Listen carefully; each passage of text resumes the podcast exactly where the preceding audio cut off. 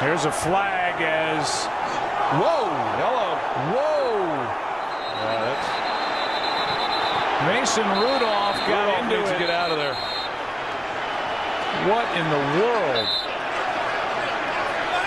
Believe Myles Garrett?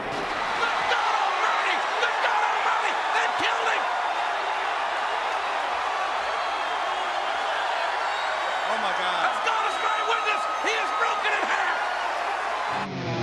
Let's do this.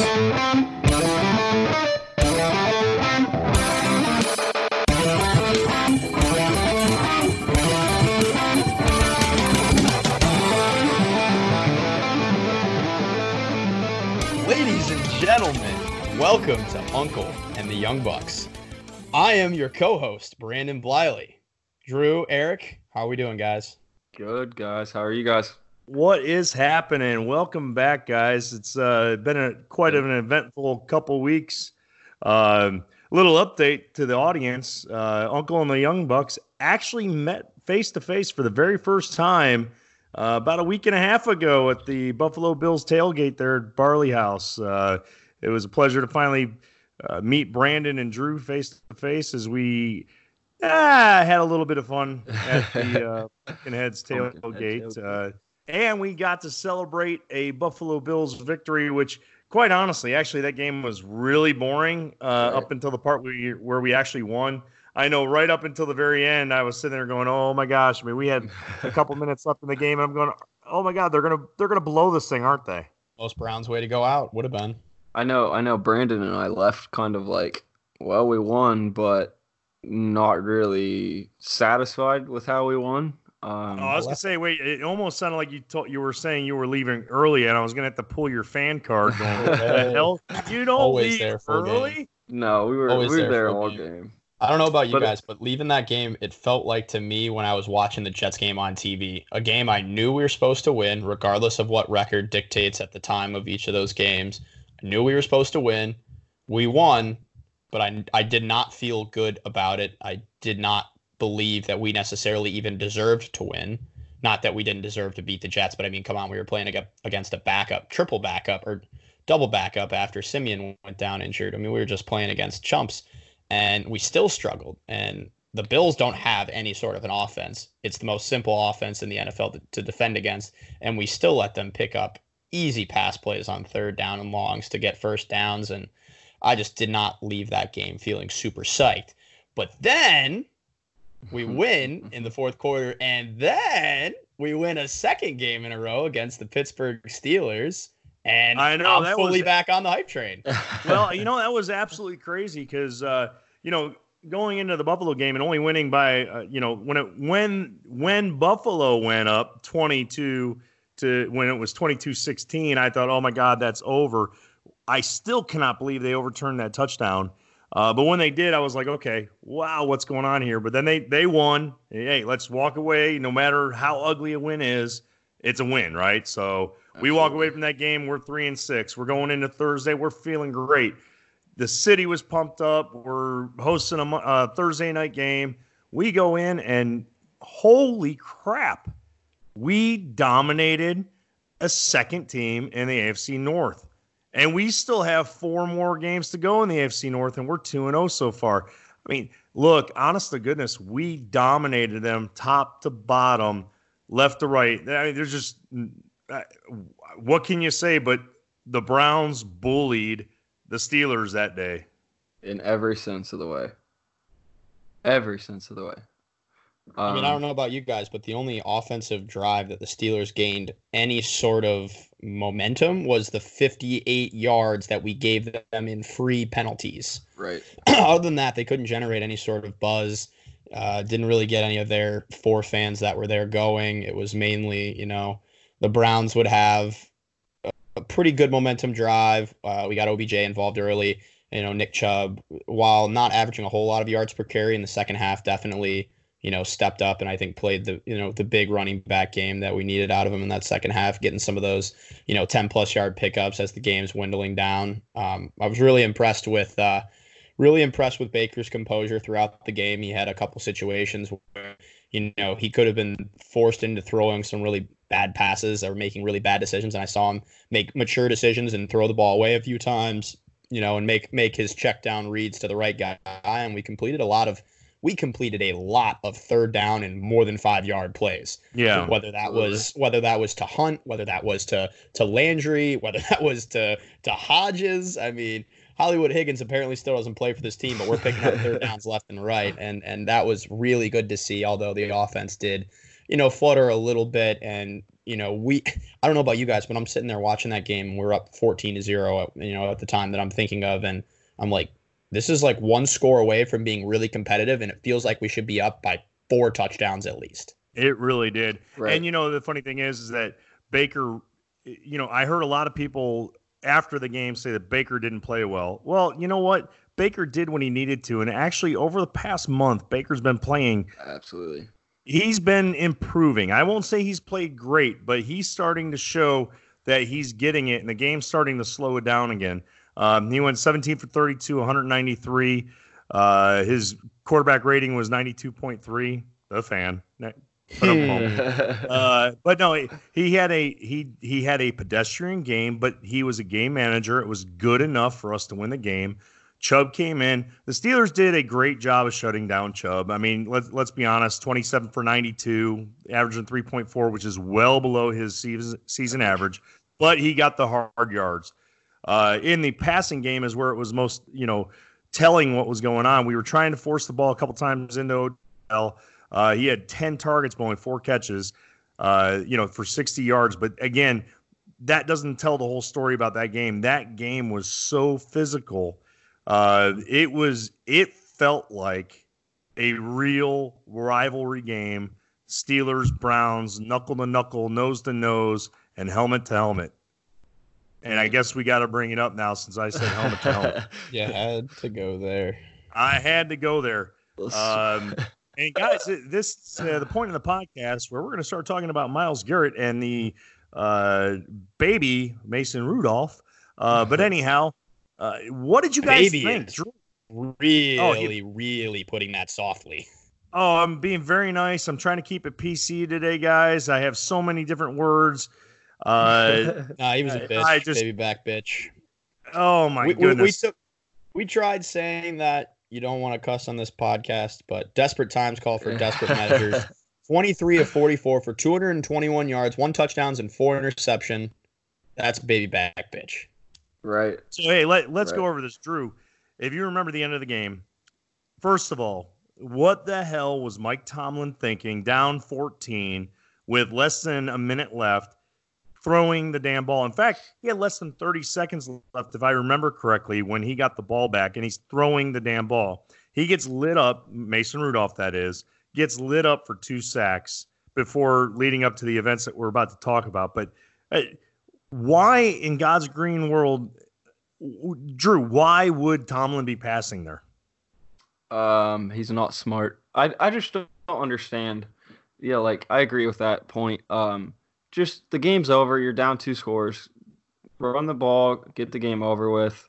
Go home, rest up, heal up. I mean, we, they lost. I don't know how many players in that game to injury. Just hand the ball There's- off, run the clock out. It's it, take your lumps and be done.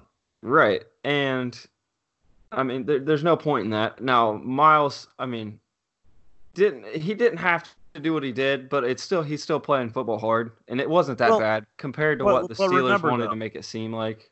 But remember, though, everyone wants to pass guilt off onto Myles, and now Right. we're, we haven't gotten there yet. But let let's start. he was the beginning. dude swinging the frickin' helmet. All right, but we we haven't gotten there yet. Let's hold off on that discussion. Let's talk about the stuff that led up there first.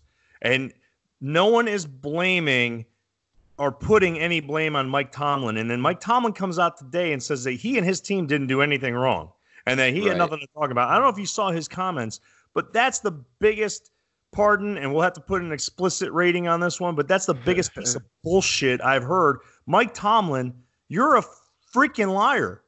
Had you not gone out there passing the ball when you were just trying to pad stat, I don't know what you were trying to do. Pad stats, work something out.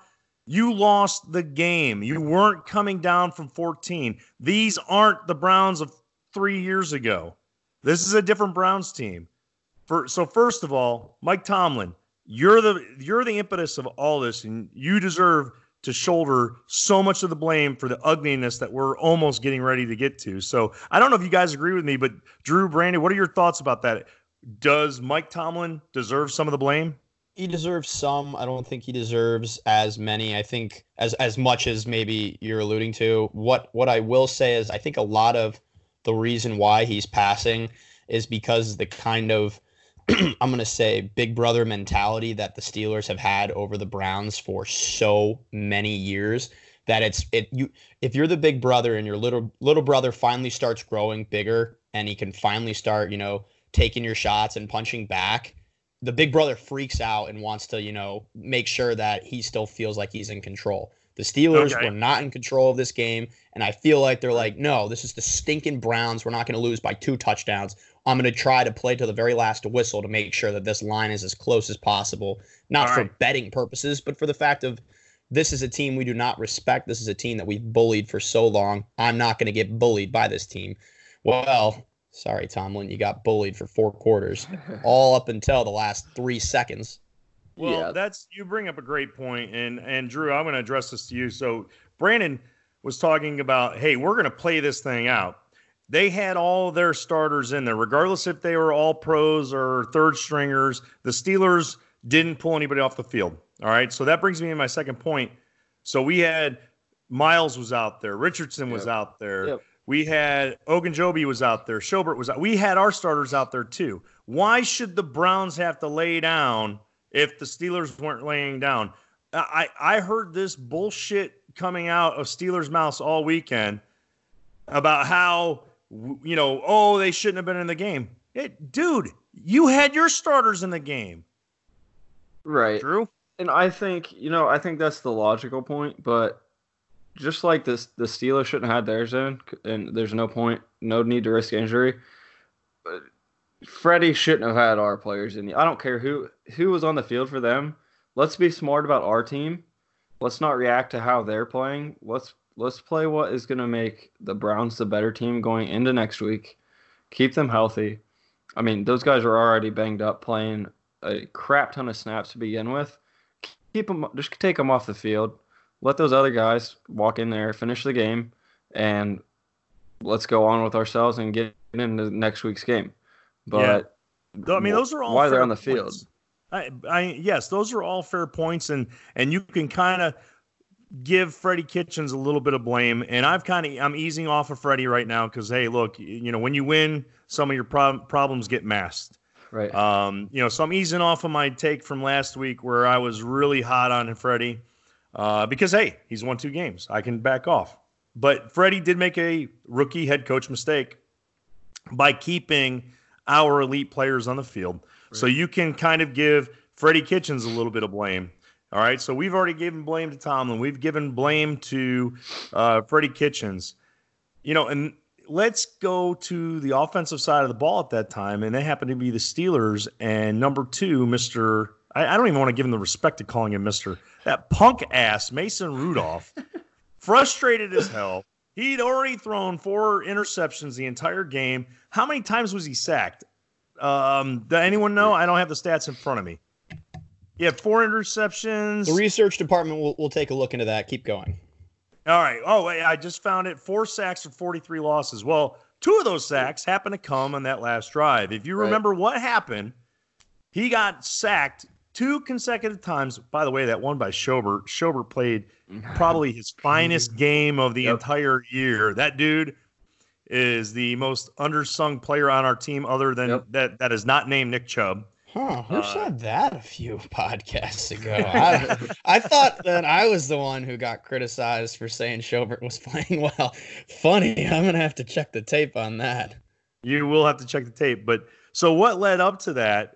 Yeah, Schobert had uh, seven solo tackles and a uh, and a sack and And two two pass defense and two QB hits in that game. So he he man he played phenomenal. So, but Yep. you think about it in its entirety, Mason Rudolph's already frustrated. He just Yep. got sacked. He just got sacked again. Here on this play, Myles Garrett blasts through the line. And guys, I know you saw my tweet. It got a lot of attention. It was Humble brag. cleanest football. Yeah, completely humble brag. It was the cleanest QB hit by Myles Garrett all season long. It was not illegal.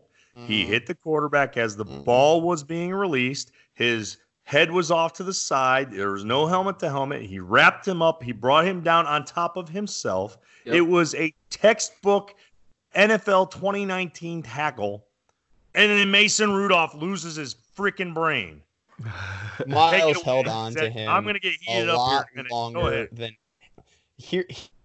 A devil's advocate. I, you know, obviously I'm I'm a Browns guy. I'm rooting for the freaking Browns. I don't want anything to happen to my boys, and I, you know, I try to tend to take the bias out of things if I can, but it's still there in a little bit. But what I will say is, while Garrett's sack was not illegal, it was not a late hit. Garrett brought him down. It wasn't like a clean like throw the ball, hit, and then go right down like Rudolph was kind of still standing when he got him at first. He kind of got him lower, not lower like a cheap lower, but his body came down. And then he could have just let go and, you know, kind of let it go. But then he like twisted and turned and pulled him down. And then when he did sack him, which is still still legal, I believe, he didn't really let go of him like a normal sack is. You just kind of like let what do you go of him and roll do? off of He him. was trying to sack. He had already been he had already been reprimanded for the way he had No, no, no, no, no. It's it's it's after the sack. The sack is now already in the playbook. he didn't do anything. it's- But what you're saying, it the dude held on for way, like an extra three seconds more than you needed No to. way. No end of the way. It wasn't even three seconds. You got to go back and watch it live. There's no way. Dude, In I was time- there live. It wasn't even a second. It wasn't even a second. He hit him, he wrapped him up, he swung him around and, and pulled him down the way the NFL is trying to tell you to do the- to do it these days. So three seconds is a complete exaggeration. Uh, I don't agree with you, Brandon, on that one. Once again, not about how he took him down. It's about the fact that he held on to him when he was down, which is then He didn't though. Watch the tape again. He Uh, didn't do it. I've seen it more than I ever care to watch again in my entire life. If I did never see that play again, I'd be a happy guy. But point being, point being, Mason Rudolph definitely initiates the actual dirty play. I'd be, I'm nitpicking Oh, at a small, at a small part of what I could see if I was a Pittsburgh Steelers fan, saying, "Well, I could see how that could be perceived as, oh, well, dang, why is he doing that? Not bad. I'm just trying to think of how it could be perceived from the other side, and I can see where they're coming from. Definitely not a late hit. 100% not a late hit. But I can see where Rudolph would be like, all right, kind of get the heck off me, dude. Definitely not enough to start ripping at the dude's helmet, which, as we've seen a gazillion times, and what ESPN has loved to not show for all of Friday's coverage, which was pretty much just Myles Garrett going to jail over and over again.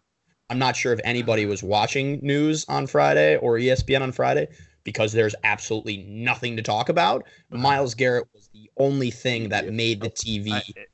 Uh, it's Drew. You're being very quiet over there, and I don't know why. I don't know if you agree with Brandon or if you're more on my side, but I there was nothing egregious about how Myles Garrett brought Mason Mason Rudolph down on that play. And Brandon, you, you won't do anything to convince me. He did not do anything that was outside of the normal play of football, and Mason Rudolph just completely lost his gourd.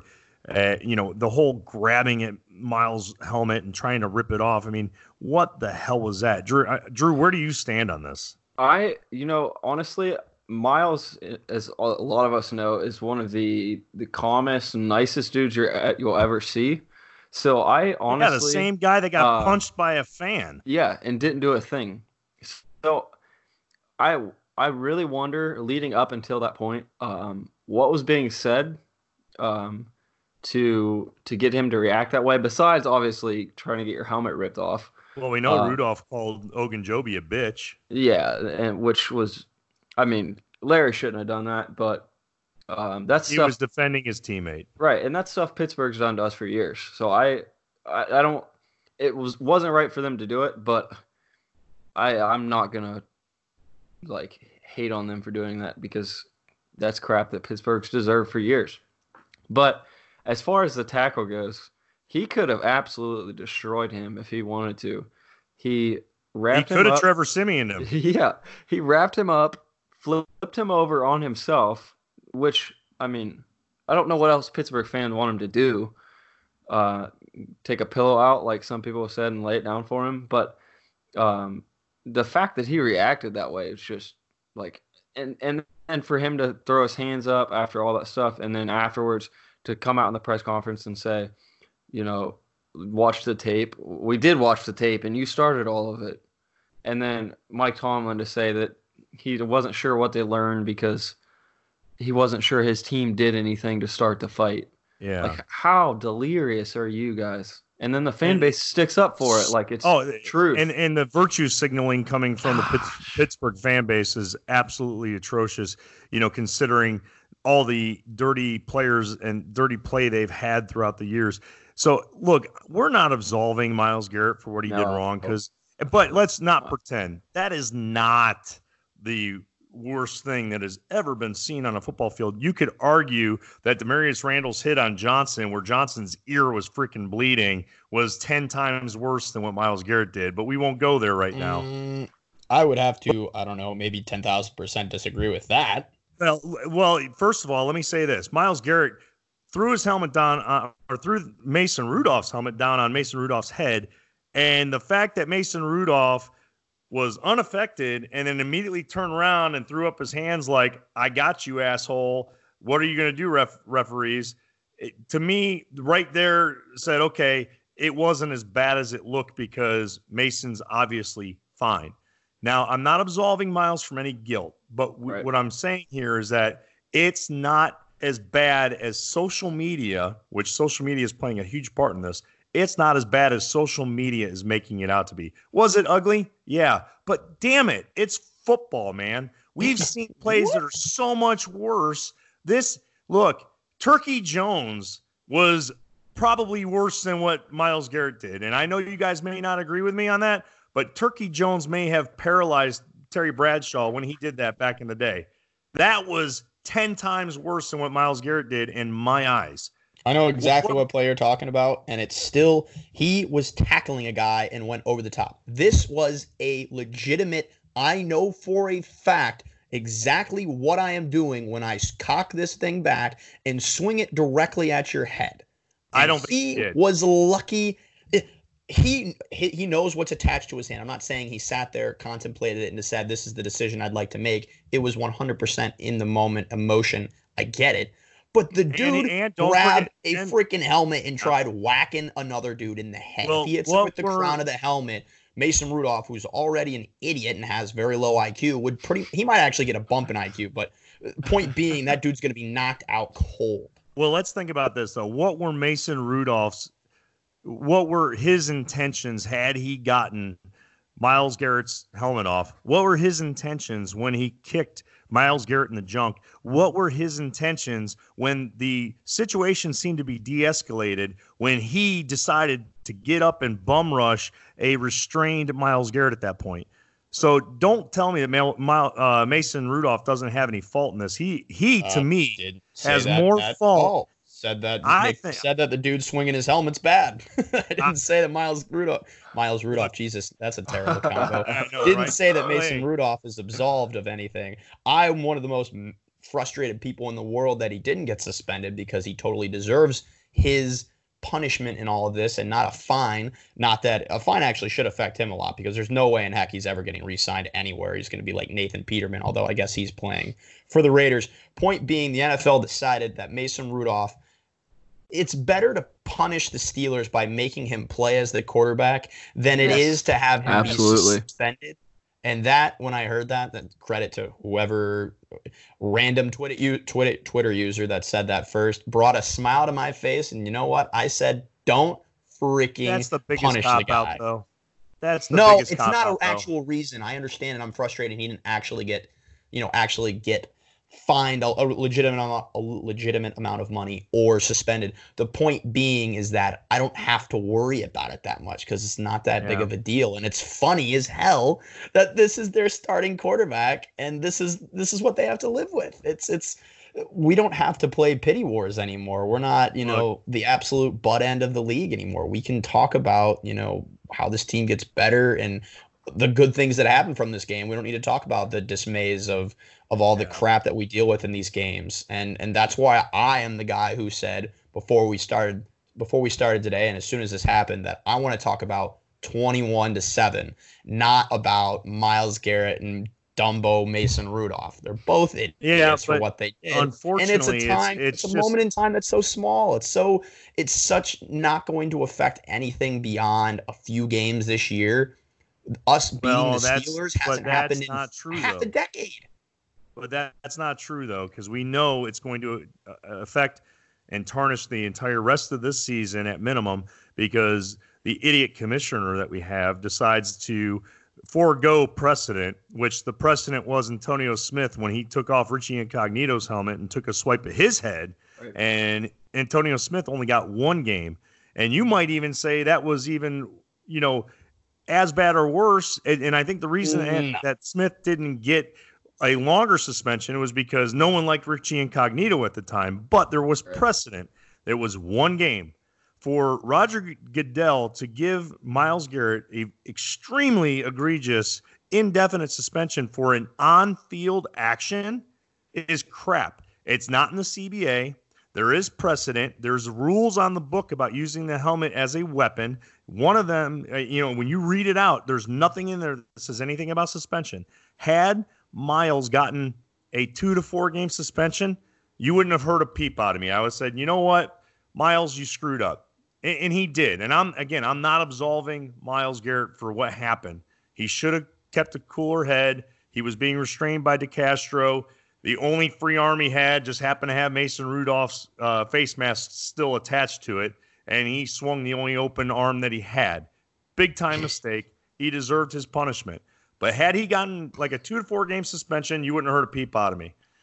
But when it was indefinite, and then he's got to get reinstated, and he's out for the whole rest of the season and the postseason, and then you couple that on top of the fact that DeCastro was involved and didn't get anything at all. And then Mason Rudolph, the instigator and the escalator of the entire situation, didn't get shit but a fine? Are you freaking kidding me? Who cares, Eric? We me- are four and six on a two game winning streak. Who cares about this? It- Let me- it- it- here's why I care. Drew, go ahead. And I'll, I'll, I'll cool off a little bit, but Drew, go ahead. I just I just have a question for both of you. Okay, so before the suspension came out, um, what did you guys like suspension wise? How long did you think? Four games. I thought four games. Okay, so then the the indefinite comes out. Um, he's gonna go appeal tomorrow. Um, he'll most likely win that appeal, but they'll give him a, a a definite amount of games. How many are you expecting?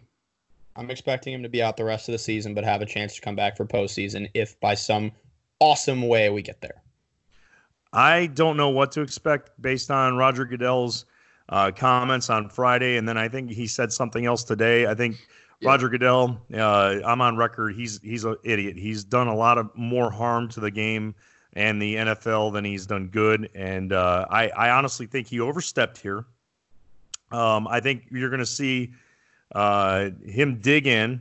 You saw Vontaze Burfict's uh, comments about his suspension. I don't know if you saw those. Mm-hmm. Yeah, he's a moron. Calling Roger Goodell said an when- idiot, Perfect. but with other words. Yeah, yeah, but Burfict is a completely different kind of player. Burfict has a It's true. track record of being a dirty player, and I know everyone wants to paint Myles Garrett as a dirty player, and I No would tell them that they haven't seen Myles Garrett play. They don't know him, and he's not that player.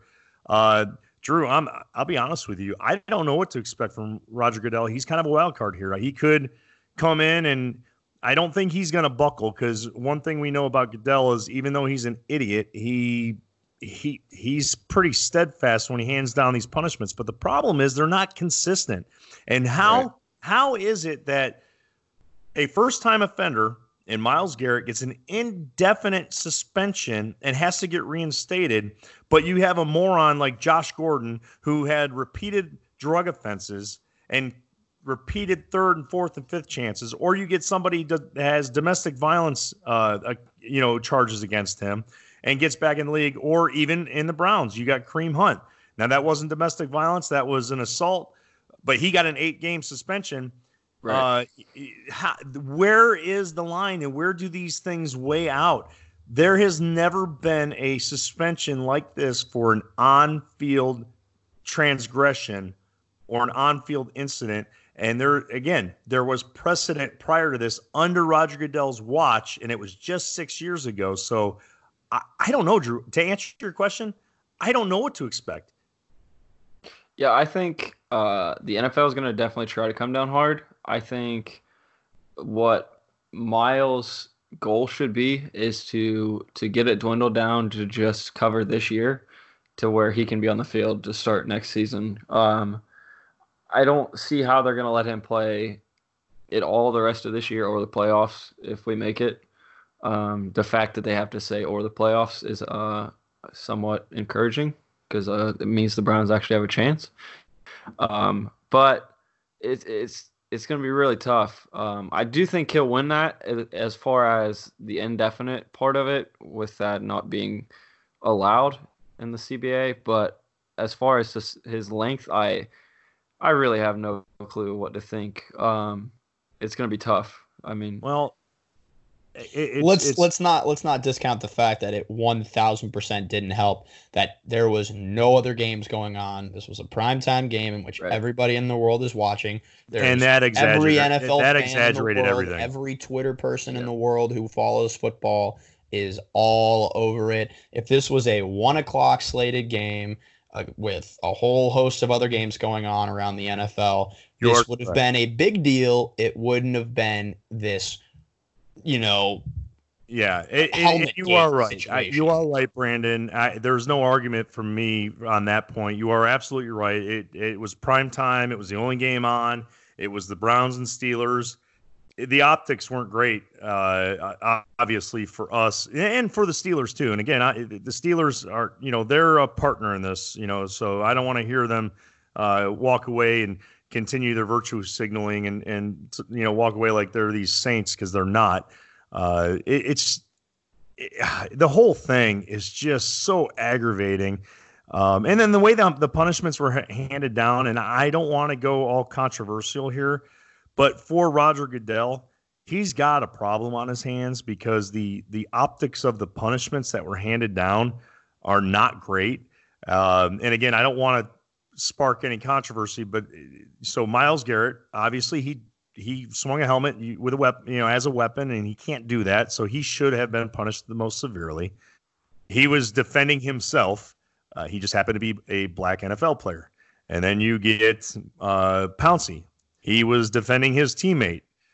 But obviously, you can't kick and punch a player. And well, I hate to say this, guys, but he's black. Then you get Larry Ogunjobi defending his teammate. Well, he's black and he got a game suspension the two white players that were in this melee, the idiot Mason Rudolph and then David DeCastro, that he was obviously trying to de-escalate everything, but was involved because he did take Myles Garrett to the ground. Um, neither one of those are suspended. So Roger Goodell's got some issues on his hands because again, I think no one has brought race into this, and I don't want to say there's a race component, but it just doesn't optically look very good. Uh, and I think had they given Mason Rudolph any kind of suspension, I don't think it would have been nearly as bad. And I don't think there would have been the outrage there has been from Cleveland Browns fans and also from NFL pundits across the country because there's this growing support for Myles Garrett that we went from hating him on Thursday to all of a sudden Friday morning, everyone's like, hey, what Myles did was defend himself. You got, any, uh, you got an opinion on that or not? Uh, I I don't think I don't think there's a race issue. Obviously, the optics of it could look bad. I think Castro is definitely trying to de-escalate the situation, and regardless of you know maybe his efforts to do so, I don't think was egregious enough to deserve a, a, a game suspension. You know, maybe a fine. I don't think anything more. I definitely think Myles' suspension. You know, Myles obviously deserved a big suspension. I definitely think that um, you know, and, and is it Maurkice Pouncey uh, having a brain fart there? Um, that he deserved Yeah. his three game suspension. I mean, kicking and punching. Which, by the Right. way, isn't it hilarious how players are dumb enough to punch at face masks? It's like Well, they m- most of those IQ, linemen had those man. gloves on, you know. So. But like, even if you got gloves, go for like the slap when you really can whip their neck and just. I mean, but why punch? You're just gonna break your knuckles, and they're not gonna hardly move at all. I just don't get it. But I, I see why he got his three game suspension. Although, and here's where I try to play devil's advocate, and I know for a fact that most of Cleveland fans would probably agree with me. If that is Baker Mayfield who just let's say James Harrison's out there. James Harrison rips off Baker Mayfield's helmet and whacks him upside the head. If I am a Cleveland Browns fan, I want every one of my linemen to run a freaking train on that dude. Freaking tackle him. I mean, Hey, just hey, now this this is a family oriented show. I, I mean, run a train in, in a different sense. Obviously, you're taking that a little out of context. Point, point being, if you hit my quarterback, I want to chicka, bow, absolutely destroy you. That's my quarterback. And regardless, I know he's not their quarterback, and half of Steeler Nation probably doesn't even like him.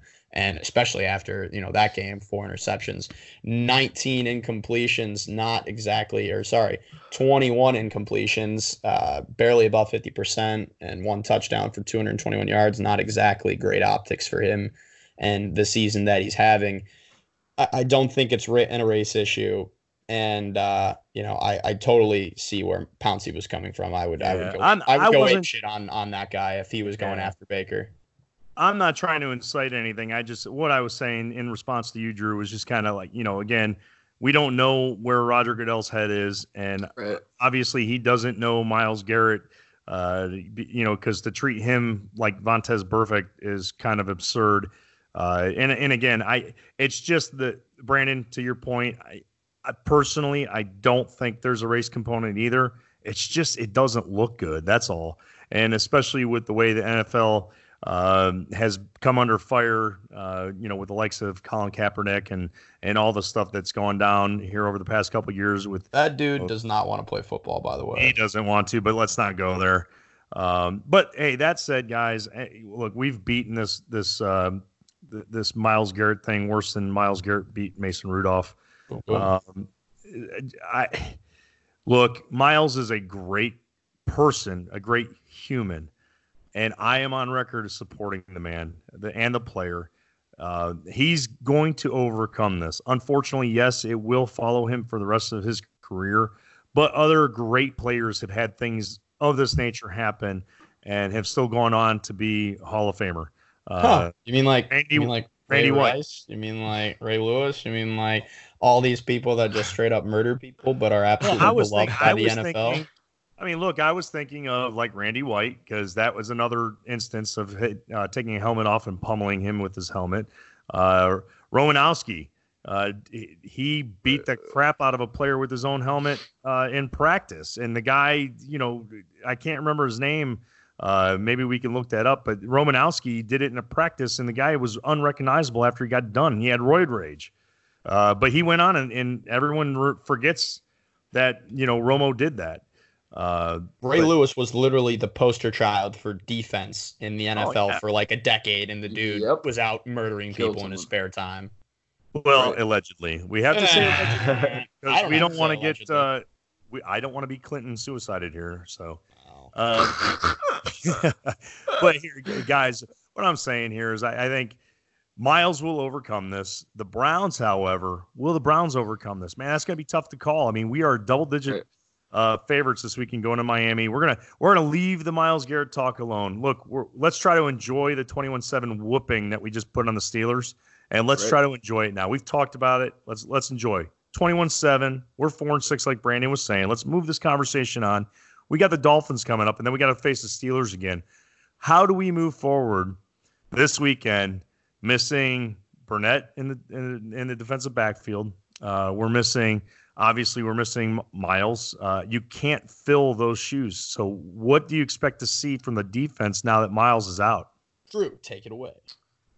Um, if you would have asked me that at the beginning of the year, um, I would have been real suspect as to how we could fill that role. Um, hopefully, uh, Vernon's back this week. Um, that that will be a, a big boost for the Browns defense. Um, and a kind of a bright spot so far. Um, Chad Thomas has played okay for Um, the the season he had last year, hardly playing at all.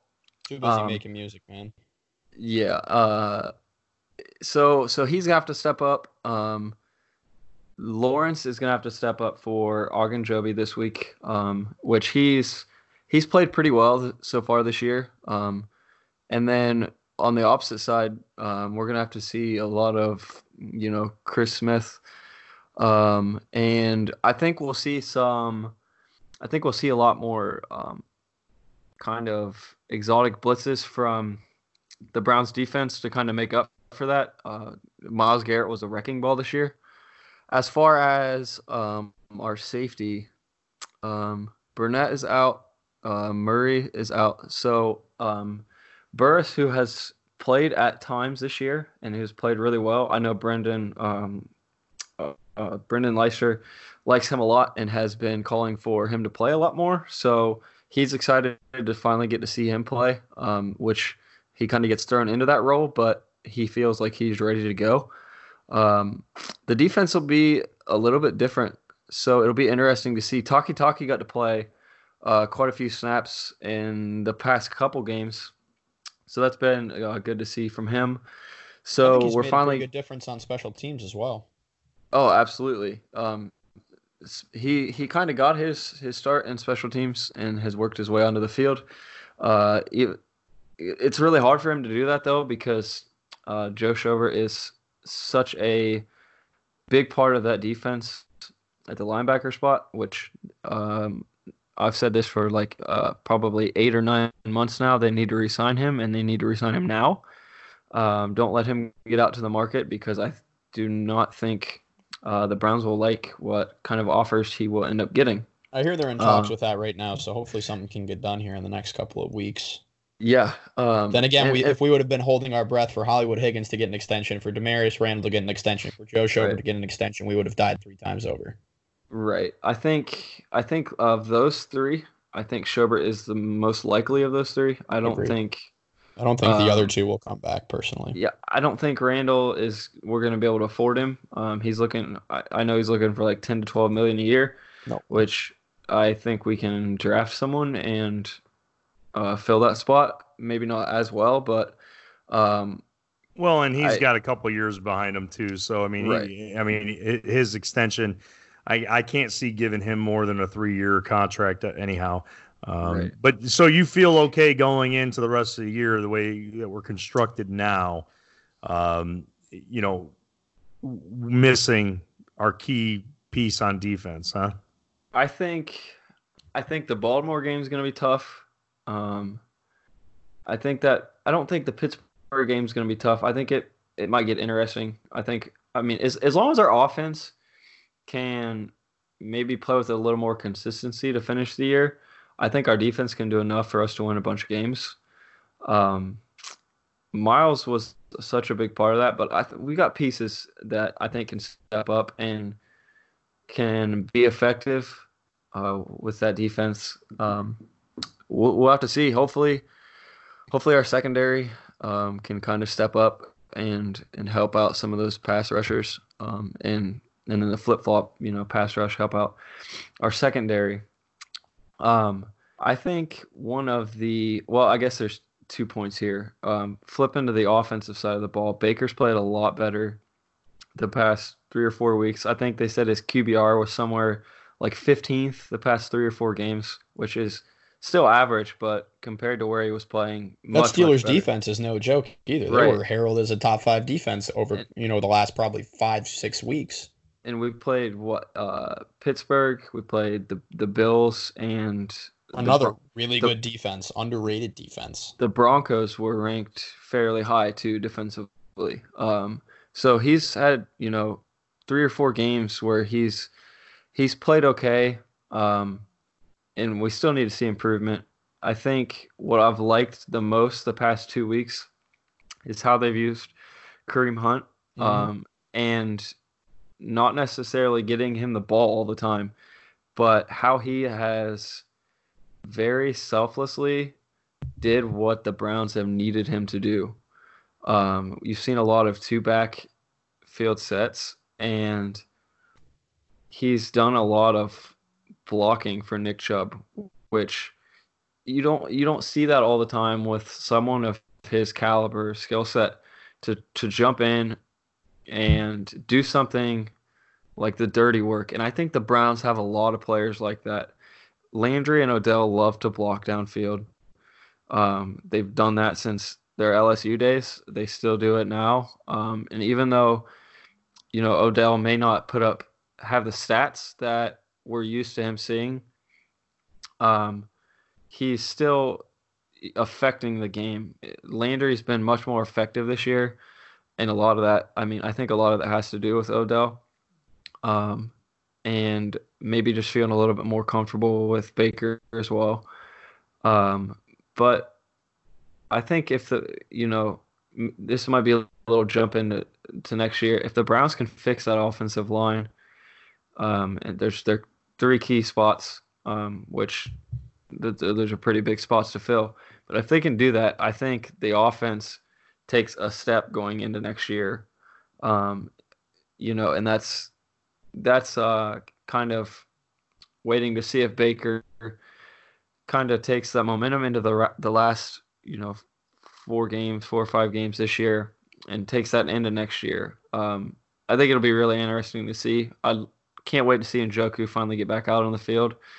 Uh, considering that um, our, our tight ends are kind of one dimensional, a lot of them. Not if your Um, name's Stephen Carlson. Yeah, That- that that was a catch, heck of a eight catch. and a hell Heck of a catch. I, I think Baker overthrew that ball. To be honest with you, I think Carlson just happened to be lucky to be there. Um, so yeah, we, we're opening up as ten and a half point favorites uh, with with Miami. So do we cover? I'd say Uh, yeah. Yeah, I feel pretty confident in covering. I think if you watched uh, Josh Allen, who we all know here is not that great of a quarterback, we just saw him come to Cleveland and put together, you know, maybe a few dink and dunk drives, but mainly, you know, their biggest pass play came on the 44 yard pass interference play that we gave him on the first possession they had. Outside of that, you know, John Brown had a few 15, 20 yarders, but it was never anything consistent. And he looked like a Hall of Famer against that, you know, Miami defense. And while their coach, I think, has them in the right mindset, you know, a pretty darn good mindset for a team that's completely tanking. Um, I, and I think that you know he has a good potential to to bring them out of that in a few years. I definitely think that the Browns could see some serious serious points this week. I'm not sure how many of you guys are big into fantasy, but I would feel very comfortable starting Kareem Hunt, Odell Beckham Jr., Jarvis Landry, Nick Chubb. I actually, I actually have Baker as one of my quarterbacks, and I'm starting him over Dak Prescott this week because Dak's playing.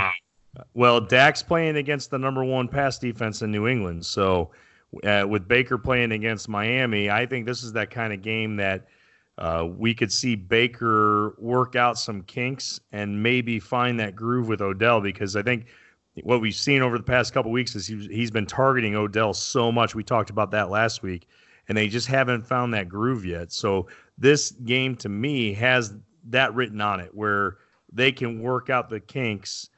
And I don't want to say like a practice game, but it almost is in a really weird sense.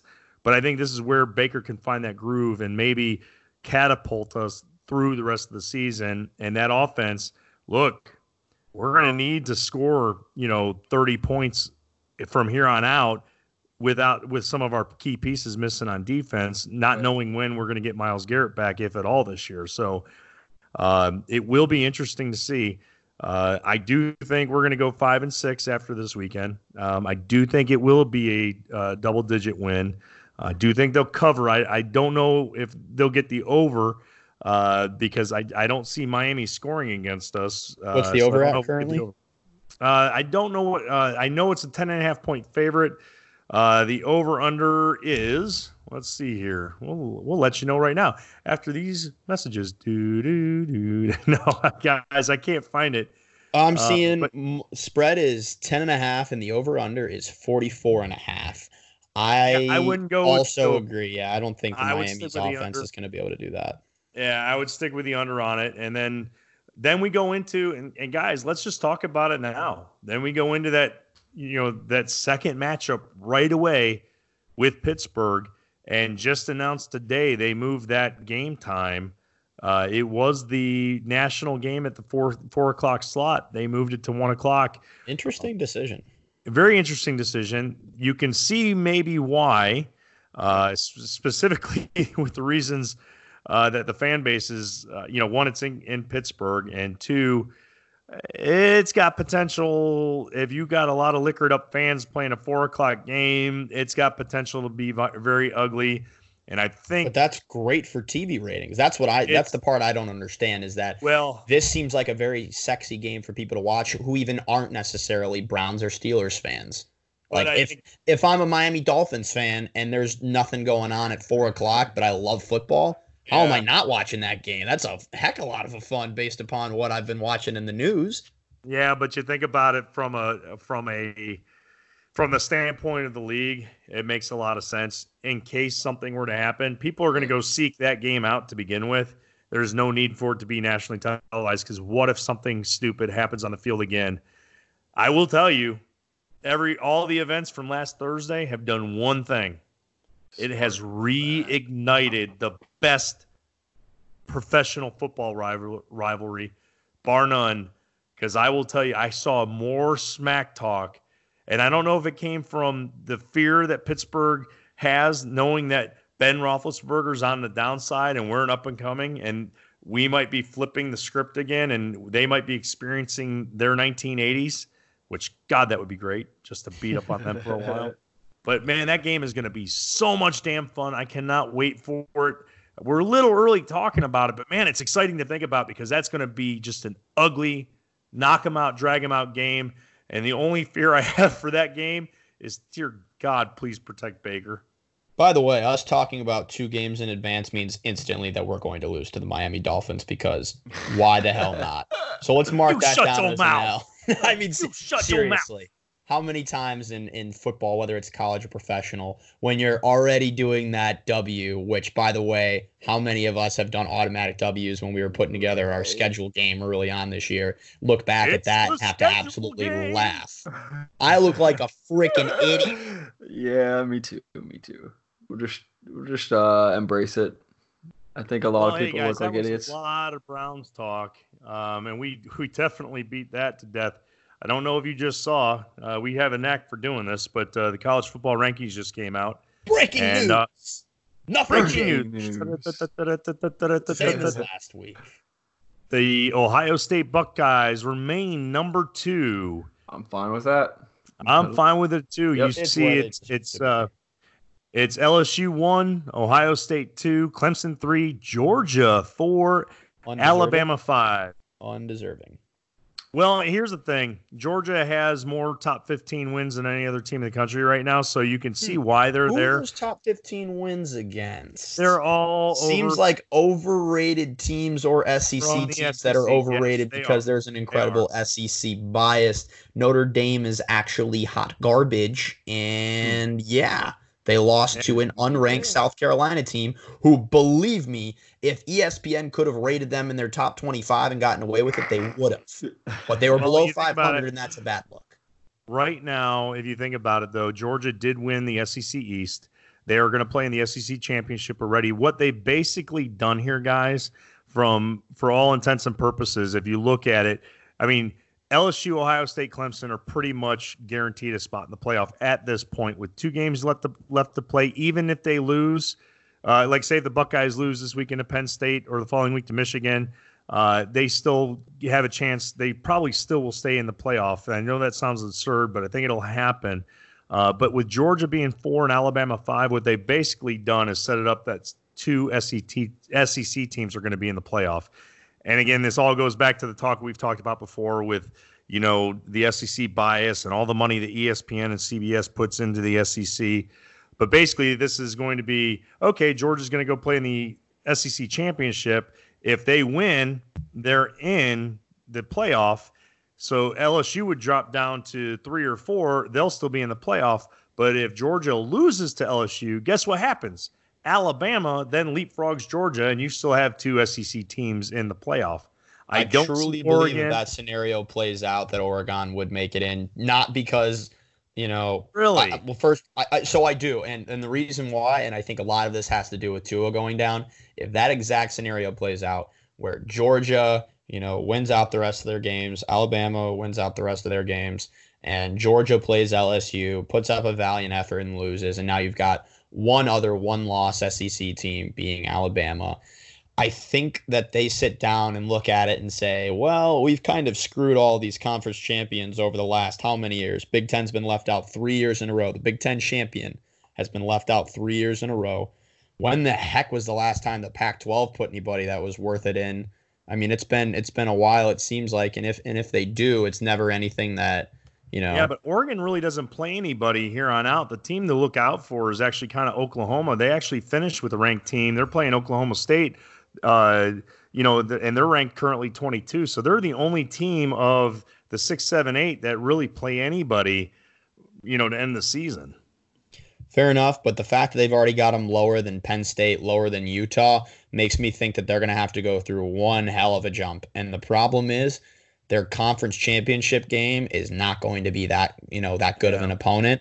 And Oklahoma State, I don't think, is considered that you know that great of an opponent. It's one of those when you look at the end of the season, and you're checking out the the resumes, and you're like, oh, top 25 win, that's cool. Too bad it was like number 24 Oklahoma State, who's completely irrelevant every single year. Well, our Cincinnati win's looking a lot better now, isn't it? And everyone yeah, thank you, wanted thank to you rip very on much, us. Bearcats. Yeah, Drew, you are a resident Buckeye expert. Uh, how do you see this playing out? Um, I think we handle our business Saturday. I think um, the the the scum game um, next week will probably be better than we think. Way better than we think. Um, I think um, it, it's just that's the way rivalry games go. I still think we win um, handedly once once all said and done. And we're Um, getting Chase Young back, so Absolutely. And um, he's going to wreck Penn State's world and he's going to wreck the team up north's world. Um, and I think we, I think he carries us um, into the playoffs and eventually to a national title um, on the back of him and J.K. Dobbins and that big Ohio State offensive line and defensive line.